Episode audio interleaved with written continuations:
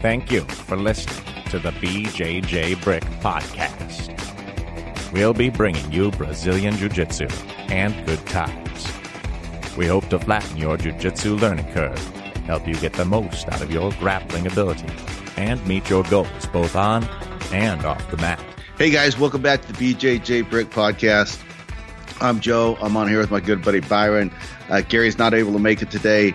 He's been so inspired by uh, following Stephan Kesting's journey on his canoe trip that he's decided to launch it of his own. And last I a mule and a guide named Pappy, and he was heading up to the Yucatan. So we wish him the best of luck. Or he's heading to Yukon and Alaska. We wish him the best. Byron, Yeah. how you doing? Wow. Yes, we try to try to follow him, but he really doesn't post anything as far as sharing anything like this story you're describing. But I'm doing great and happy to be here. We're really excited uh, for this episode. Uh, we have Dave Brown joining us, and I I was sent this article that kind of covers Dave Brown by a couple of our listeners. It's on jiu-jitsu-times.com. And the title of the article is He Started Jiu-Jitsu at 57 years old and 300 pounds. He's now a 61 year old athlete at the top of his game, and that's true. Like he, this guy, David, is fit as a fiddle. Uh, he, he's crushing it out there. He's he's doing an amazing things. So, I think this is a story that you could, uh, you know, get inspired by. You could see some of your teammates. It could be you that like, hey, like, hey, are you 300 pounds starting jiu-jitsu? That's okay. Uh, David did it, and here he is uh, sharing his story today. So, uh, really appreciate him uh, doing that today, and I really love finding stories like this, and, and you find somebody like like Dave who's who's well spoken and, and really willing to just open up and share with with the community what he's been able to do, and and I think it's very inspiring. So, uh, thanks in advance, Dave Brown. That'll be coming up shortly here. Yeah, I mean, how many times have we heard somebody at 37 wonder if they're too old to start jiu-jitsu, and here this guy started at 57. So definitely an inspiration. I wonder if he had any help his first year, Byron. You think he had any resources? Uh, maybe he had a game uh, your first year of BJJ. Would that have helped? I yeah, I don't know uh, if he had anything, but I'm sure he had some help. You're, everybody needs a little help their first year, and, and most of the times you you lean on your coach and your teammates, and uh, maybe learn a little bit of one or two things from a podcast something like that. Uh, also, another resource for your first year of training would be an audiobook made by yours truly. Uh, your first year of Brazilian Jiu Jitsu.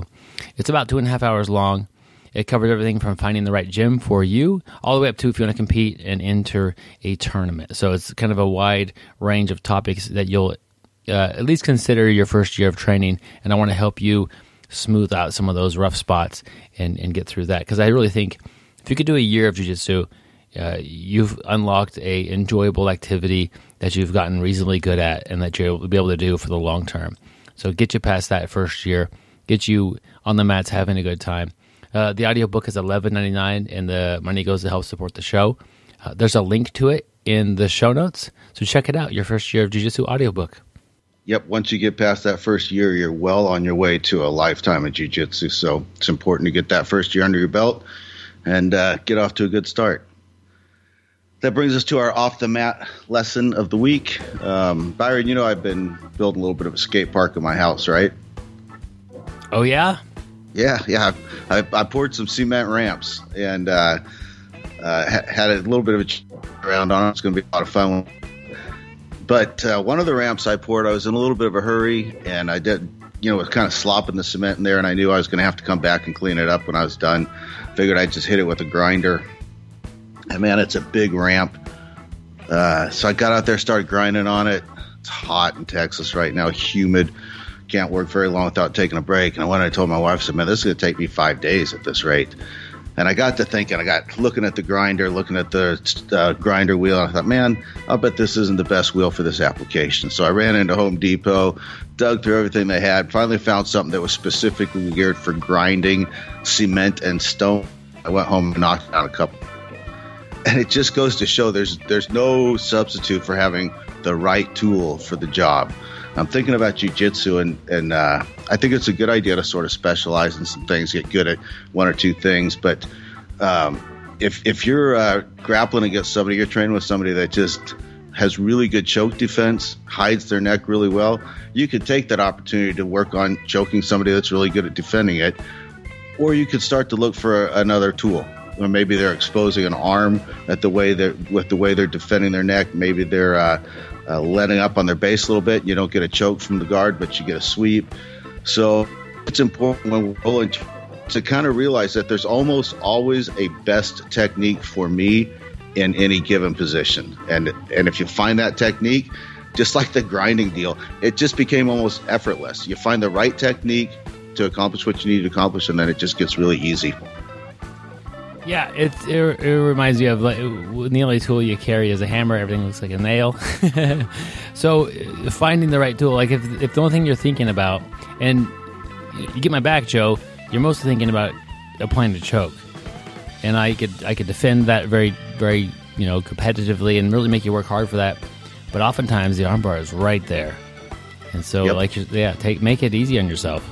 Or you know, there's nothing wrong with developing that choke offense that you could slice through a solid, uh, you know, a defense. So working that is it's not wrong, but it's sometimes if you're just wanting to, uh, you know, get that submission or, or work on, you know, just offense in general, the avenue I- of re- I- least resistance is very nice.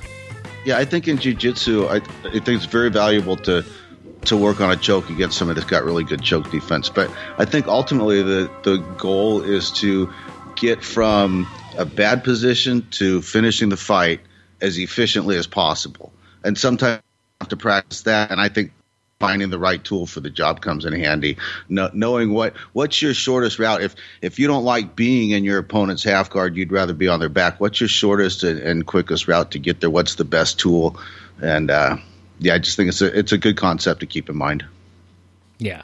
Uh, yeah, thank you for sharing that. I didn't realize you were building quite a. Uh, you undertook quite the uh, the project there, Joe. I'll share videos. It's, it's pretty. it's going to be pretty extensive. So having a good time now with you can get hurt and banged up in your own backyard. yeah. that are going to a skate park. but that's my experience with skateboarding. I just fall immediately. but you seem to be doing uh, very well with it, and, and so is he. He's picking it up and having a great time. So that that's cool. Uh, got a, I guess it's a quote, kind of an old. It's an old fire uh, fighter saying, and it describes the fire service. It says the fire service is 150 years of tradition, unimpeded by progress and that's an that's an old saying, and it's definitely not like true literally, but there are traditions that that we have that really don't help out. There's not a lot of them, but but you know I don't know how long ago before my time, but people were struggling to make changes because you know changes is not tradition. Traditionally, we've done this at the firegrounds, and and now you wanted us to look at you know learn into to this new technique maybe or or how to how to approach uh, attacking this fire. Well, we've always done it like this. So with 150 years of tradition, unimpeded by progress, even when there's a better way, uh, th- that saying doesn't hold true, but it it does have some uh, a hint of it's really hard to get people to to make a, a move even when it's for the better. And I think that you look at jiu-jitsu, you could say yeah, say the same thing, but I don't know 150, you know, X amount of years, and some but some traditions hold true that are uh, maybe questionable as far as is this right for the sport or right for my gym? And you could think about I don't know. Uh, I hesitate to even say belt whipping because that's not even a tradition. That's a thing that was started not that long ago and, and kind of took off. And I think it's died back quite a bit getting whipped by belt when you get promoted.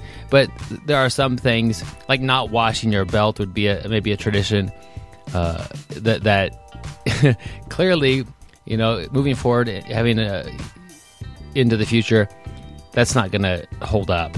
It's it's a ridiculous tradition. Uh, maybe some of the ways that we used to teach jujitsu as as far as just like learn by rolling all the time. Not that you know we just had an episode learn from rolling, but the best way to learn is it's a hybrid of being shown things, discussing it, having some coaching, rolling, uh, failing, you know, improving, making some improvements, and then failing better next time.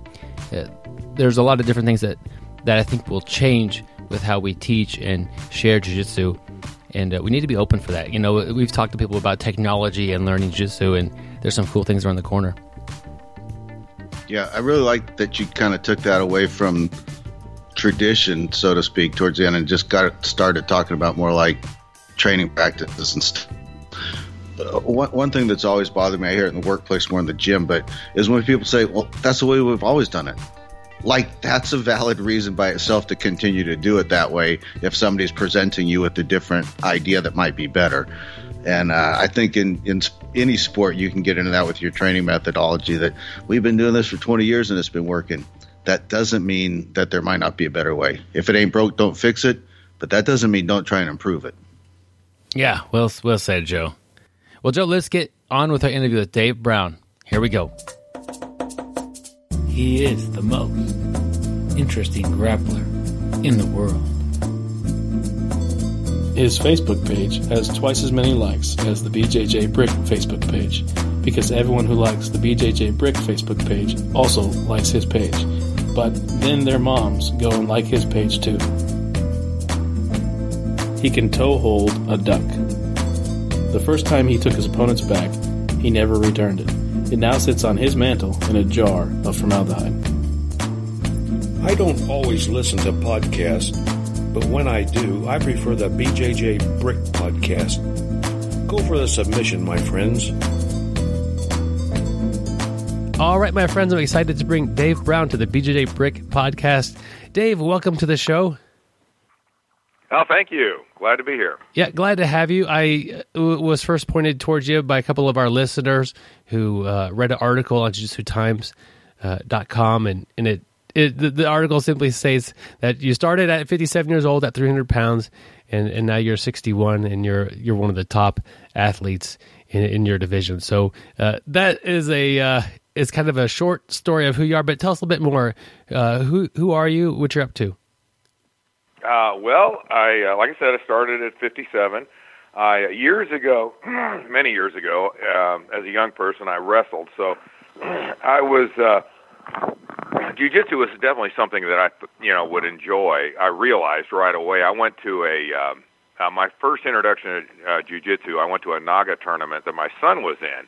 It was his first tournament. He'd just taken up. Uh, BJJ like six months earlier, and he called me up one morning and said, "Hey, Dad, I'm going to be at this tournament. You want to come watch?" And you know, absolutely.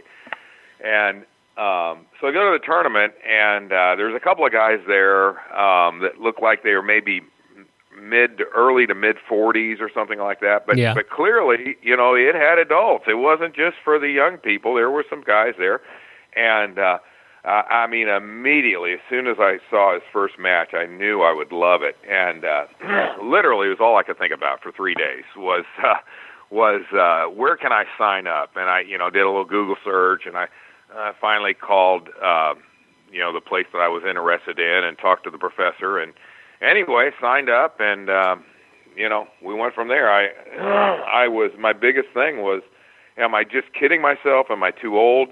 Uh, you know, at the time I was 57, and I thought, you know, this is probably just there's just no way. You know, I really didn't. I really didn't believe it was possible.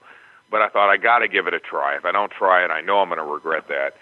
So uh, anyway, so I did, and uh, um, you know, it took a while. It took uh, it took uh, probably a couple of weeks, I'd say, maybe two weeks before I could get through an entire class without sitting out. You know, I was that I was so out of shape. But uh, eventually, I got to where I could get through an hour class, and then you know, next thing you knew, I was doing th- two or three a week, and pretty soon now I can do you know five, six a week. Wouldn't be a problem at all. well, that, that's awesome. Uh, how important do you think it was, looking back, that there were uh, not just kids and some adults like in their 20s and 30s, but there were a few guys that were a little bit older that you're like, well, these guys are doing it was that was that pretty fundamentally thinking in getting you on the idea that, that this could maybe be for you? Yeah, absolutely. I mean, I looked around, and most you know most of the people in the tournament were in their 20s and 30s, and of course they had you know kids too. Um, but at the time when I was there, they were running the adults. Uh, but there were a couple of guys, and you know, I asked, "Is there an age limit?" No, no, no age limit. Uh, well, you know, if they can do it, uh, I'm gonna give it a try. And I, you know, I was fair, you know, another 10, 15 years older than those guys, but I thought, well, you know, I'm not, not. I don't think it was uh, out of the range of possibility. Let's put it that way. I really didn't think it would be that I could do it, but I thought, well, there's a there's a possibility. So, yeah, that you know that made a difference. I was glad to see that there was a sport that it involved that where older people could participate if they, you know, if they wanted to and felt up to it and so on. How much did your wrestling background uh, come back to you? Well, you know, at first I thought, well, there, this isn't going to help at all. It was 36 years earlier that I had wrestled, and I thought, well, there's no way this is going to do me any benefit um, because I'd forgotten everything. I, I, I literally I hadn't done it in so long that I, I couldn't remember anything. But you know what it's like? It's like a foreign language. If you if you say you were fluent in a foreign language and then haven't used it for a long, long time, um, yeah, you forget a lot and so on. But you start using it and it comes back so quick. It, it's it's just like uh, you know the brain controls. Uh, our language. The brain also controls our motor skills, and it's the same thing. It's exactly the same thing. So, um, my wrestling uh, background, I think, really did help a lot. Still does. I still do things. Sometimes I do things just by reaction, and it works out beautifully. I think, uh, God, I don't remember doing that, but uh, um, where'd that come from? You know. Yeah. Uh, so, how just to dive a little deeper into that, how much did you wrestle? I mean, how how that how'd your wrestling career go? Well, I, I wrestled uh, through college. Okay. So yeah, I, I wrestled in high school and uh, started actually started in junior high and then uh, wrestled through high school and then on uh, through college I wrestled uh, for Purdue. Wow. That so you're a pretty serious wrestler, but uh, definitely uh, had, there was that time gap in between, uh, you know, your wrestling and your jiu-jitsu, and and I'm not surprised that it came back to you. I it seems like when I roll with somebody who's just starting jiu-jitsu, I could usually guess whether they've wrestled or not, and uh, I'm sure your your teammates felt the same. Like, oh, this guy's probably wrestled before. yeah, yeah.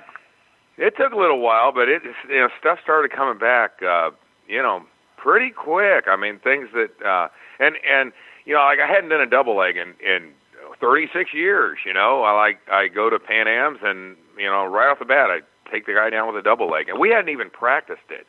Um, we had practiced other takedowns, but uh, you know it was just natural for Nice. me to just do a double leg takedown. so you, you mentioned that was hard for you to get through just a full practice. It took you a while to get to that point. How describe to us a little bit how out of shape were you? Were you doing anything physically before you decided to hop on the mats, or did you get in shape before that? Uh, no, actually, for 36 years, I sat in front of a computer all day. Uh, you know, I have a desk job. I'm an engineer, structural engineer, and uh, really hadn't hadn't been real active since uh, since college. Um, and yeah, I was way out of shape. I mean, I was at the point where if I go up a flight of stairs, I'd you know be breathing hard. So, so I definitely needed to do something. And my doctor told me I needed to do something. He said that uh, you know based on my lab results and everything, he said uh, I had type two diabetes, high blood pressure. He said, man, you got to do a real lifestyle change, and you got to do it right now. He said the party's over, and uh, man, thank God jujitsu came along because it really it changed my life. Everything got better. All my you know blood tests came back. Uh, my A1C, which is the um, is what they look at for uh, diabetes, came back not only normal but in the mid range of of normal. Um, high, my blood pressure went down. All the numbers got better, like almost immediately. So much so that he sent me to a cardiologist. He said, "Man, when we get that big a change in your heart, he said, I know it's all good. He said, I know everything's gotten better, but he said, anytime we get a, a big change, we got to send you to a cardiologist. He said, I'm, you know, like 99 or 90% sure that it's, it's all good and that it, what it's from, it's from your exercise routine.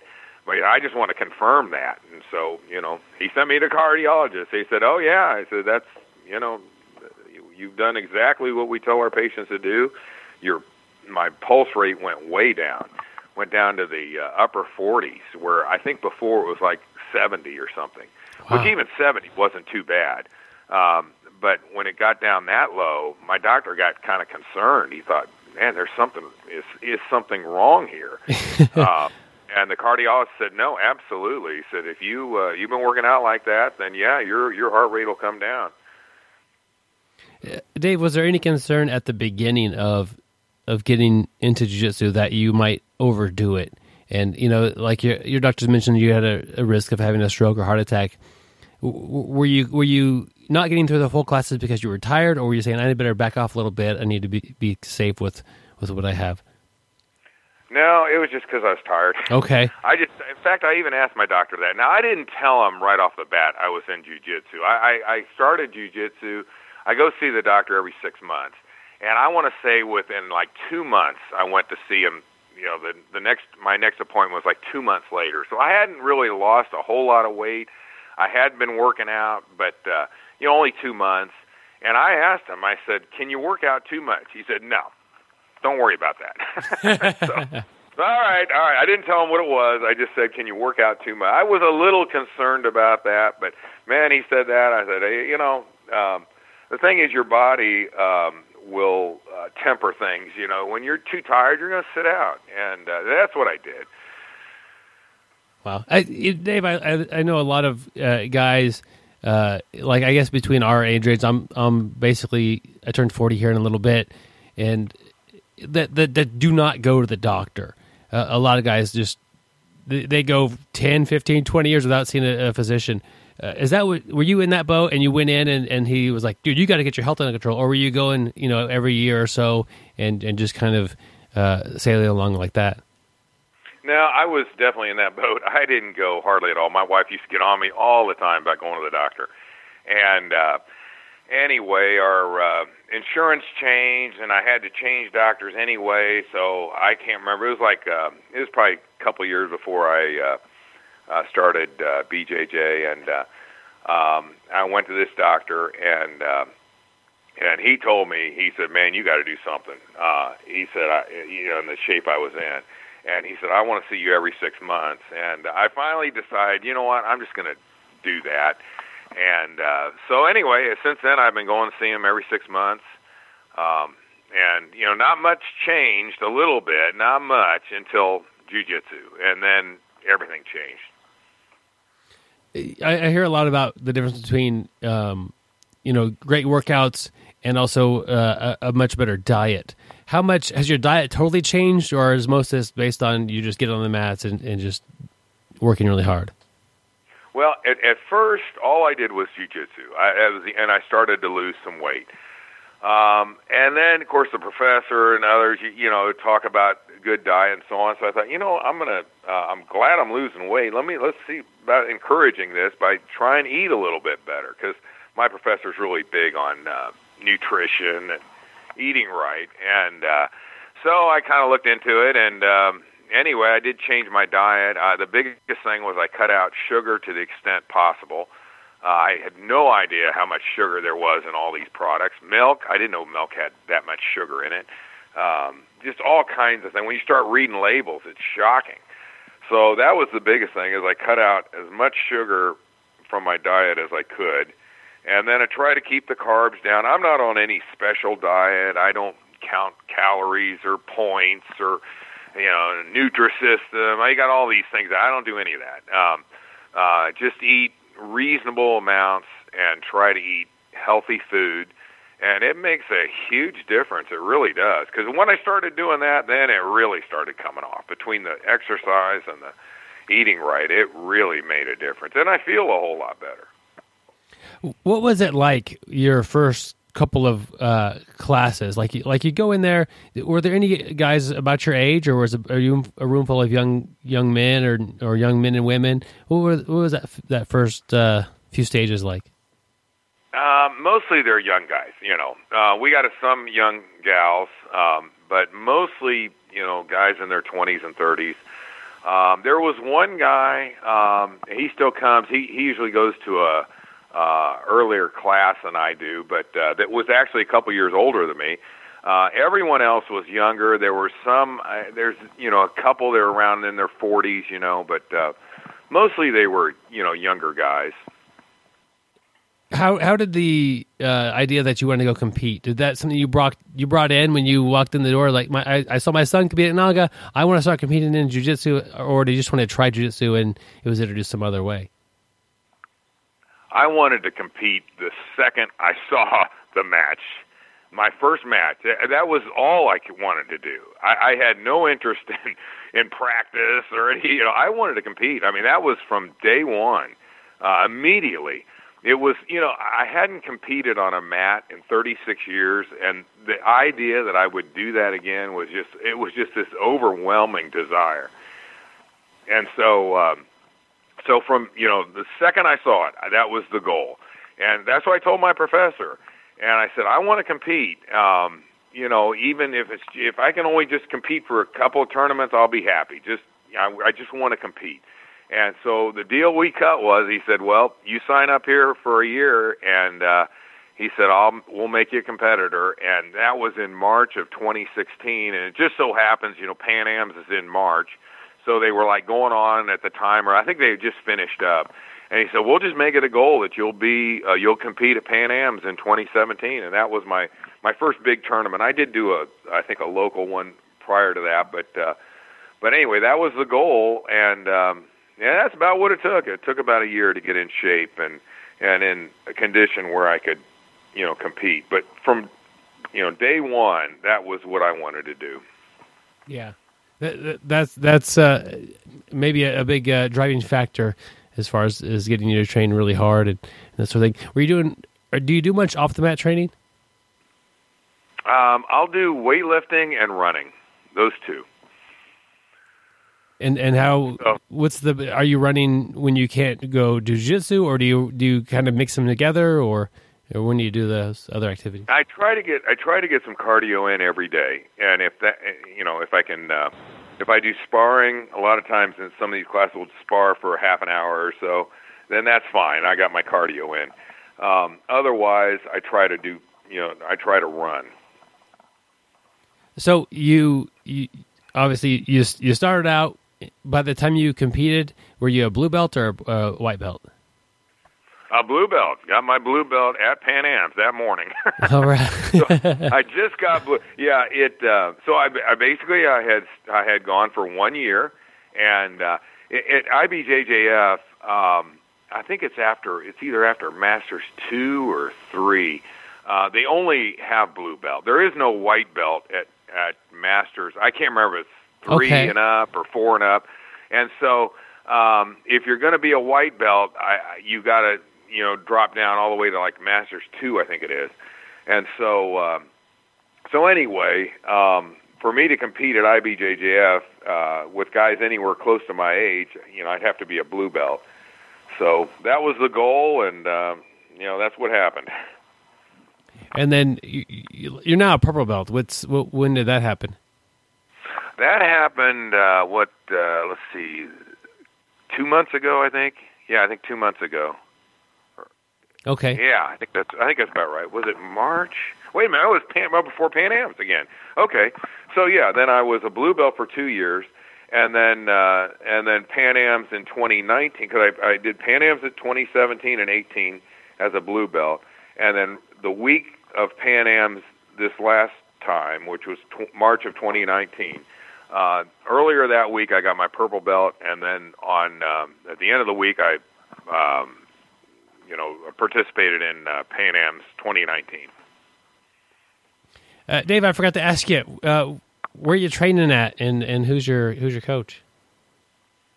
I train at Halcyon Jiu Jitsu, which is uh, in Spring, Texas, and uh, the coach is uh, Matt Smith. All right, and uh, you started this watching your your son do a Naga. Does your son still train? Yes. Uh huh do you get much mat time with him? Is he is he live near you or? He lives a little ways away, um, but there's a the gym he goes to is kind of uh, uh, right in between the two, you know, where we both uh, live. And so usually what we'll do is uh, we'll meet up there uh, on Sundays for open mat. That that's uh, sounds like a good way to to continue having a uh, a good relationship with your son as he enters into adulthood.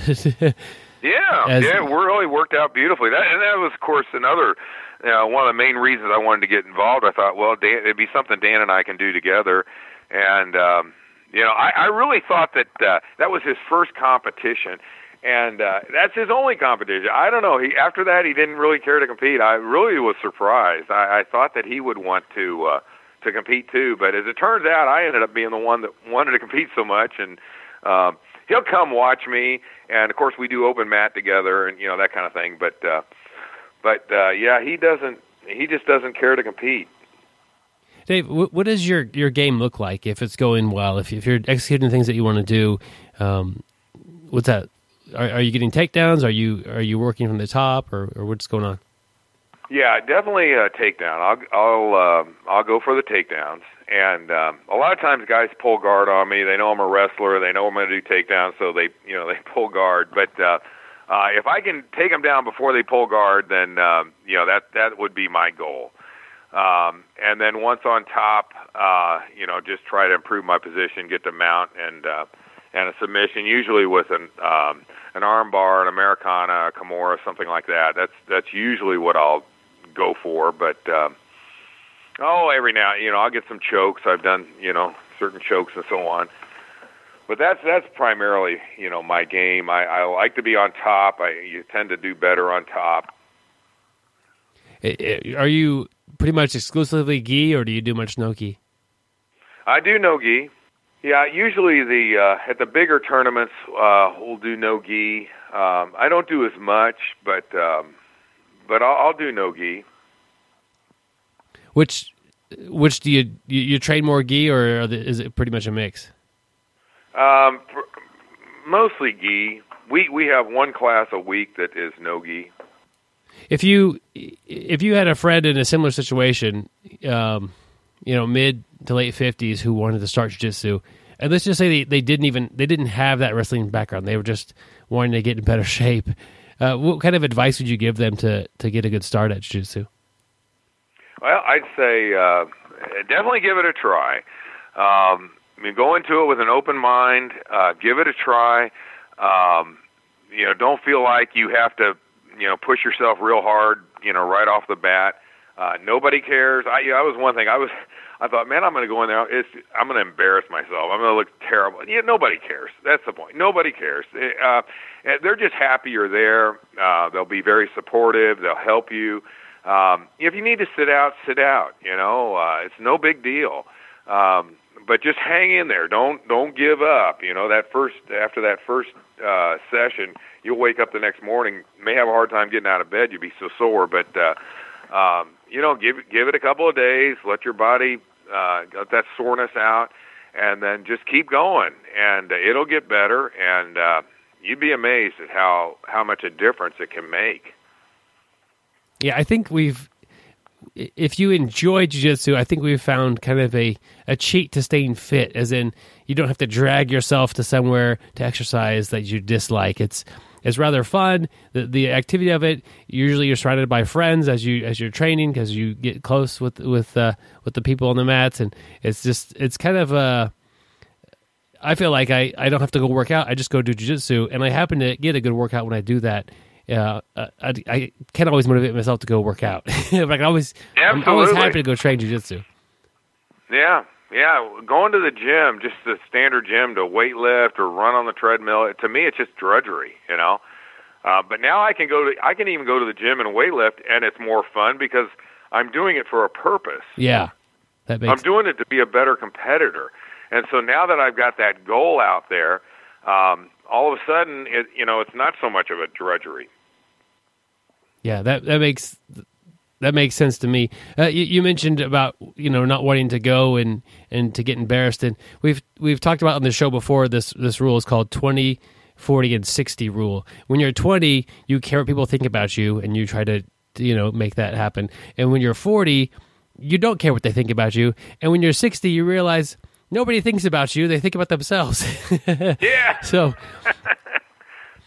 so there's really no reason to be nervous about what people are thinking about you when you start jujitsu or when you're in the gym working out. If you're lifting not enough weights or if you're you're you're running slow or whatever, nobody's worried about you. They're worried about what they're doing, and uh, yeah, that's that's something that I think the sooner you realize that, the easier things get for you. Mm-hmm. Uh, same thing, you know, advice for somebody who has never grappled. So s- switch it. Like if you were to give yourself advice when you when you started, um, what would what would have been the advice to get you? Uh, I, I guess you had a great start anyway, but if you could give yourself advice back when you were just starting, just what would it have been? Oh, I'd say uh, take it slow, tap early. Yeah, Don't worry about tapping out. Tap early, or real early. Don't no- you know? No sense in um, you know letting something go a little further than you should have. Um, you know, mainly just take it easy, especially at the at the beginning. Get yourself in shape and and slowly uh, add more sessions or a little bit longer time, or throw in some weightlifting and so on. I, I tend to push myself a little hard uh, too fast, and uh, that would have been that probably would have been a really good advice back then. It was just you know try to go a little bit slower and work up to it. yeah. I like the, tapping early. A lot of times, you it's just it's perfectly fine to tap to the uh, position of that submission. So once, like for me, I, I still tap earlier on Kimuras. So if you get a Kimura on me and your hands, both your hands have good grips, uh, I'm, I'm usually happy to tap right there. Or if my Yeah. like it's okay to tap to an armbar while your arm is still bent. The position of the armbar is good. You, you're, can't really escape this. It's fine to tap and not have to have your elbow hyperextended. Mm-hmm. So yeah, that's tap early is is great advice for anybody starting. Have you ever had uh, an injury yet in jujitsu? I tore my MCL was the was the uh, the biggest one. Oh, recently I had a little uh, oh, torn uh, tendon in my finger, and it's it's getting better. Um, it's a whole lot better now. Um, but my MCL that put me out for uh, oh man, that put me out for several months in that first year, and it it was uh, I just couldn't do anything. I, I'd go to class and just uh, watch uh, for like several, let's see, al- almost four months. It was, uh, and it was just, you know, nobody had done anything wrong. We, I was just uh, uh, sparring, and I just uh, planted my foot and pushed off of it really hard, like uh, uh, bridging, and uh, man, it just popped, you know, and it tore. So it can happen, and uh, I now watch it. Right, I've gotten better at uh, knowing uh, what not to do, and and you know, watching certain things like that knee. I don't. Uh, there's certain things I just I won't twist it certain ways, Yeah, and I haven't been hurt, I haven't been hurt since. that that that's good. It's that, that- that's an important thing as well to to to protect yourself and you know you're you're now in in great shape. And I urge everybody to go look at the the pictures in the article, uh, the transformation you've had, just life altering changes. But you also don't want to uh, damage your body in the process. I mean, so so being able to protect yourself on the mass is, is also very important. Uh, Yeah. you you mentioned you're an engineer. Have you seen any? Have you learned anything in your career that you've brought to jiu-jitsu, maybe a different angle or a different thought than most, or maybe vice versa? Have you learned something on jiu-jitsu that you've taken to work? Huh. Well, you know, um, as a structural engineer, uh, we uh, concerned about forces and what they call moments and things like that. Yeah, and that actually applies in jiu-jitsu. Uh, pressure points and and how you. Uh, um, oh, it's hard to explain here. Uh, there, it, it actually does come into play somewhat. Yeah, seeing how um, how you can uh, best uh, use pressure and um, in a way to uh, overcome uh, certain holds and so on. It actually does. It, it's and, and there was a there's a professor at uh, who is he with Mavens I think, and he put on a little seminar. He was a uh, he was a math teacher, and he was uh, he gave some really good examples of uh, jujitsu and geometry and how to use that. And I thought it was fascinating because it, it was really true, you know, about uh, oh, just the the the fundamentals of sweeps and certain things and how we use uh, geometry. And if you can if you can see the geometry, you can see why we tilt a certain way and why we need to pull a guy, you know, a certain way. Um, and it really is true. It it uh, it's all physics. It really is. So, um, in some ways, yeah, I think it it I can see some of it. Yeah, like having a better understanding of physics than the average person would definitely help you understand why uh, you're able to off balance somebody or uh, why you're able to keep your balance in a situation, maybe. Yeah. Yeah, I think so. That's that, I'm always interested in in people uh, being able to take something from jiu-jitsu and apply it to the other part of their life or vice versa. So that's that's pretty neat. You, what are your goals for the the next uh, little while or so? Well, my biggest goal uh, coming up would be World Masters, and I definitely want to uh, get double gold. That would be my uh, my immediate goal, and that's what I'm working towards. Um, I have at least one tournament between now and then. I've got one in Austin coming up in I think two weeks. Um, I may do another one. Um, there's several that are coming up. Uh, before World Masters. World Masters is in August, and I'll get to. It's in Las Vegas. I'm going to get there about a week uh, ahead of time, and there's a camp at uh, Alliance in uh, Las Vegas uh, with Lucas Lepri, um, and um, like two a day sessions for the week uh, ahead of World Masters. So anyway, I'm going to attend that. So I should be in uh, should be in pretty good shape uh, for World Masters. That, that's great. Um, so when do you, uh, knowing your body and, and your training schedule, it, that tournament has a has a date on it. Um, do you, do you just train the same all the time, or do you, like the month up ahead you're you're starting to alter your game plan a little bit, or you know the last couple weeks you're doing things differently? Well, I try to do at least one tournament a month, and um, sometimes two. So really, I just about have to just train the same, you know, all okay. the time. So you're competing all the time. Yeah, and the week before the tournament, no weightlifting. So I don't do any weightlifting for at least you know seven days prior to an event. But I'll still do full sparring and so on. Now the the day before, I won't do anything. I'll, I'll take that day off. Um, and and the day before that, so two days before, uh, it'll be light. I won't do anything, you know, no, nothing hard, uh, no, you know, hard sparring or anything like that. Um, and that's about the only change that I really make is the few days before a tournament, I alter it a little bit. Otherwise, I have to just keep going because yeah. you know, I've always got the next tournament after that. I yeah, don't take yeah. a yeah, it's not like I take you know several months off or anything like that. I just keep going. I'm trying to get in as many tournaments as I can while I can. Okay. Because I, I mean, I know that yeah, there's no way I, you can do this. You know, for me, my years are numbered. I can only do it for so many more years. I don't know what that number is, um, but you know, at 61, um, I you know, I, I know it's. I, I don't have the years that say these 20 and 30 year olds have. So do you think I you'll, you'll continue to train even if you if you're not competing? I think so. I think so. I think I could probably help, uh, you know, with the classes, help teach, or, or you know, uh, still be involved. Um, but for now, I'm going to compete, yeah. and uh, I'm glad I can, and I'm, you know, that's all I'm thinking about right now. I, I look at the different uh, cycles in, in people's lives, you, you know, from from the school age and doing jiu-jitsu and, and being a student and trying to train and then uh, being some people you know being a parent and trying to train and trying to balance those lifestyles and then uh, do you think this is a a good time in your life to be able you you, you compete a lot. And I think a lot of people with with young children at home or just developing careers it's hard for them to find that much time to compete. Is it an advantage as far as with your schedule and kind of your off the mat life? You know does it help you with jiu-jitsu being where you are now Absolutely. Yeah, we're empty nesters. All of our kids are grown and and they've all got jobs and you know one of them is married.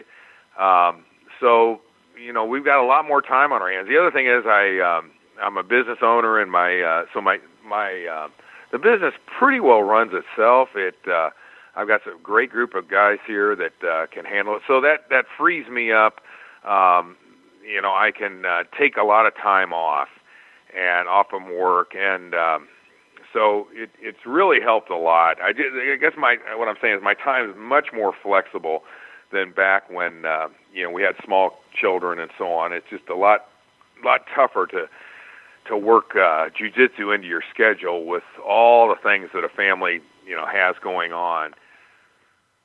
So that yeah, that has definitely been a big help. Yeah.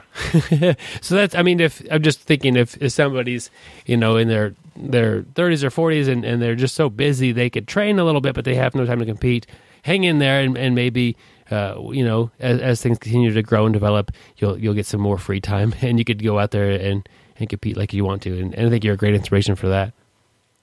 Yeah, absolutely. Yeah, it it makes a big difference. Uh, Dave, if somebody wants to uh, get a hold of you, ask you a question, or, or just to just to tell you thanks for, for who you are, uh, would be a good place to do that. Uh, well, they could uh, message me on um, on Facebook. I am on Facebook. Um, it'd be just David E. I think it's David E. Brown, um, Spring, Texas. Okay, I'll put a I'll link to that in the in the show notes so people could find you easily. And I definitely encourage them to check out the article on Jiu-Jitsu Times. I'll have a link to that as well. Any okay. any final advice or thoughts you want to share with the audience? Uh, just hang in there. You know, give, give jujitsu a try. For those of you on the fence thinking about it or whatever, uh, give it a try. Give it your best efforts, uh, and then just hang in there and uh, keep at it. Um, you know, it get it does get better and better. It really does. It, you know, at first, especially for us older guys, it, it, it can be a little overwhelming, but uh, uh, you know, take it easy and uh, hang in there. Yeah, that that's awesome, and uh, uh, give it a try. And that's kind of if if you enjoy it, great. If it's if you could give it a try, it is totally not for you. well, you tried it, and, and keep trying for something else that you also enjoy and, and counts as a as a fitness activity. You know, I, whether that's I don't know dancing or uh, some other class like that. Find something that's fun that also is a workout, and uh, I think we're lucky to have jiu-jitsu for that. Yeah, absolutely. David, uh, I uh, really enjoyed you being on the show today. Um, looking forward to watching you uh, continue on and compete and, and to train and get better and better. Thank you so much for being on here with me. All right. Well, thank you, Byron. And it was great to have uh, Dave on the show and, and, share some of his story. And, you, you know, Dave, he comes with a strong wrestling background, and that definitely helped him transition to uh, doing well on the competitive mats. But it really doesn't matter yeah, he's he's. I, I, promise you, he's burning more calories training than he is competing. Although he competes all the time, he's competing like once a month. That's. That's crazy. But he, he's the reason why he's fit is he's training hard, and and I guess the fuel for that is he wants to compete well. But if he would go out there and not do well, but continue to train hard and, and to do and do all things he's doing, he's still going to be a super fit guy. Like his body doesn't realize if he's winning all these tournaments, he's got tremendous health benefits. So if, if you don't have that tremendous wrestling base, you're thinking about jiu-jitsu, it it might be a little bit of a tougher start, but that doesn't matter. It's it's still going to be an enjoyable process. You're still going to get better. There's leaps and bounds of, of betterness that you could get uh, in even a short amount of time. Uh, it, it, you know, you can experience that, and it, and it really feels good. And the health benefits for a lot of us are like a secondary benefit. I get to go hang out with my friends for an hour and a half, and as a side note, I get a really good workout. I would go to jiu-jitsu if it didn't even count as working out. If it was, if it was, if I didn't even break a sweat, not that it, I, I, the two don't match, but if it didn't count for a workout, if I had to use, I don't know, somebody else's body and, and they got the workout instead, I would still go. It's still a very fun, enjoyable activity. So the, the, key is in your training and and it, whether you're having the, the awesome success Dave's having or not, you're still doing great things uh, for your own health, which is a big win in the long run. Yeah, so set set a guy like Dave out there way out as a long term ideal, but don't start jujitsu and, and expect to have the same results as anybody else, and, and don't be discouraged if yours are slower or yours are different. Uh, 57 is not too old to start jujitsu, whether you're going to be a competitor like Dave or you're just going to go to the gym a couple times a week and train with your friends. Just get on the mats. Yep. We've got a question in here, and she wants to know about uh, recommendations for somebody who's got a little over a year of training. And she wants to know what should she be working on? Okay, that's a very broad question as far as if you don't know the person and if you you haven't spent mat time, whatever, like a question over our pocket, what should somebody with a year of training be working on? But I do feel that there are some areas we could help guide here. Uh, do you have any ideas about this one, Joe? Well, I think at a year, there's a couple things you should be starting to do that you weren't doing at six months. One of those would be to start to understand how uh, different positions and different techniques kind of fit together. Um, you know, have some transitions that go from sweep straight into a, a, pass or sweep straight into a submission. Um, you know, develop a little series like you from close guard for a Kimura, and if they defend that, you go for the sweep. If they drive back in, you you go for a guillotine. Just, just little things like that that fit together. I think uh, one of the things you want to start looking at. Yeah, that that's great, and it, it is easier to land a a, a combination of things because if if Joe attacks with an armbar, I defend that. If Joe's anticipating my defense, which there's only so many ways that I'm likely to defend it, and he has an answer for my next thing, he could often find himself a step ahead of me. And it's not like he's learning a million techniques. He might let's just say he's he does armbar and a triangle. Well, he just combine these. So when I pull my arm out, he starts attacking that triangle. Boom, he's he's he's doubled his attack and when I pull my arm out like that, I'm in a I'm in a bad spot, and and I re- reacted in a way that that Joe predicted, and he's he's a step ahead of me at that point. I think another thing you could think about at that kind of that year mark is what things are you kind of naturally getting good at. You know, we all have by that time a couple of favorite submissions, maybe a sweep or that you really enjoy or a takedown, and start to work on making that even better you know, start working on picking on those blue belts if you can, and and, and working up your uh, working up that chain and or that ladder, and and uh, and making making your basic attacks that that you're good at even better. Uh, like building bricks, you know, building something that is going to be one of your more reliable techniques. And you know, if we could, you could quite easily be at that year mark, and and you're kind of have that wide range of, of things you've you've looked at over the course of the year. Uh, but I do think it's about time to start uh, narrowing down your focus uh, during your training, during your off the mat learning, during your actual rolling, what you're trying to pull off. That's a good time to start doing that if you're not already. I want to give a quick shout out to our newest Patreon supporter, Joseph. He signed up uh, a little bit ago in July. Uh, really appreciate Joe uh, for supporting us it on Patreon. And uh, what, what Joe's done is, or Joseph, I'm sorry, Joe. we got a Joe right.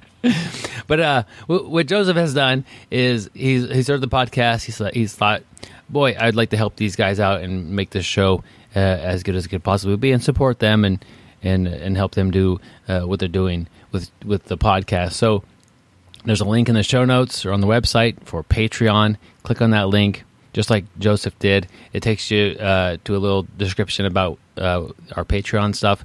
But uh, I'll mail out a five inch BJJ Brick gi patch. Wait a minute.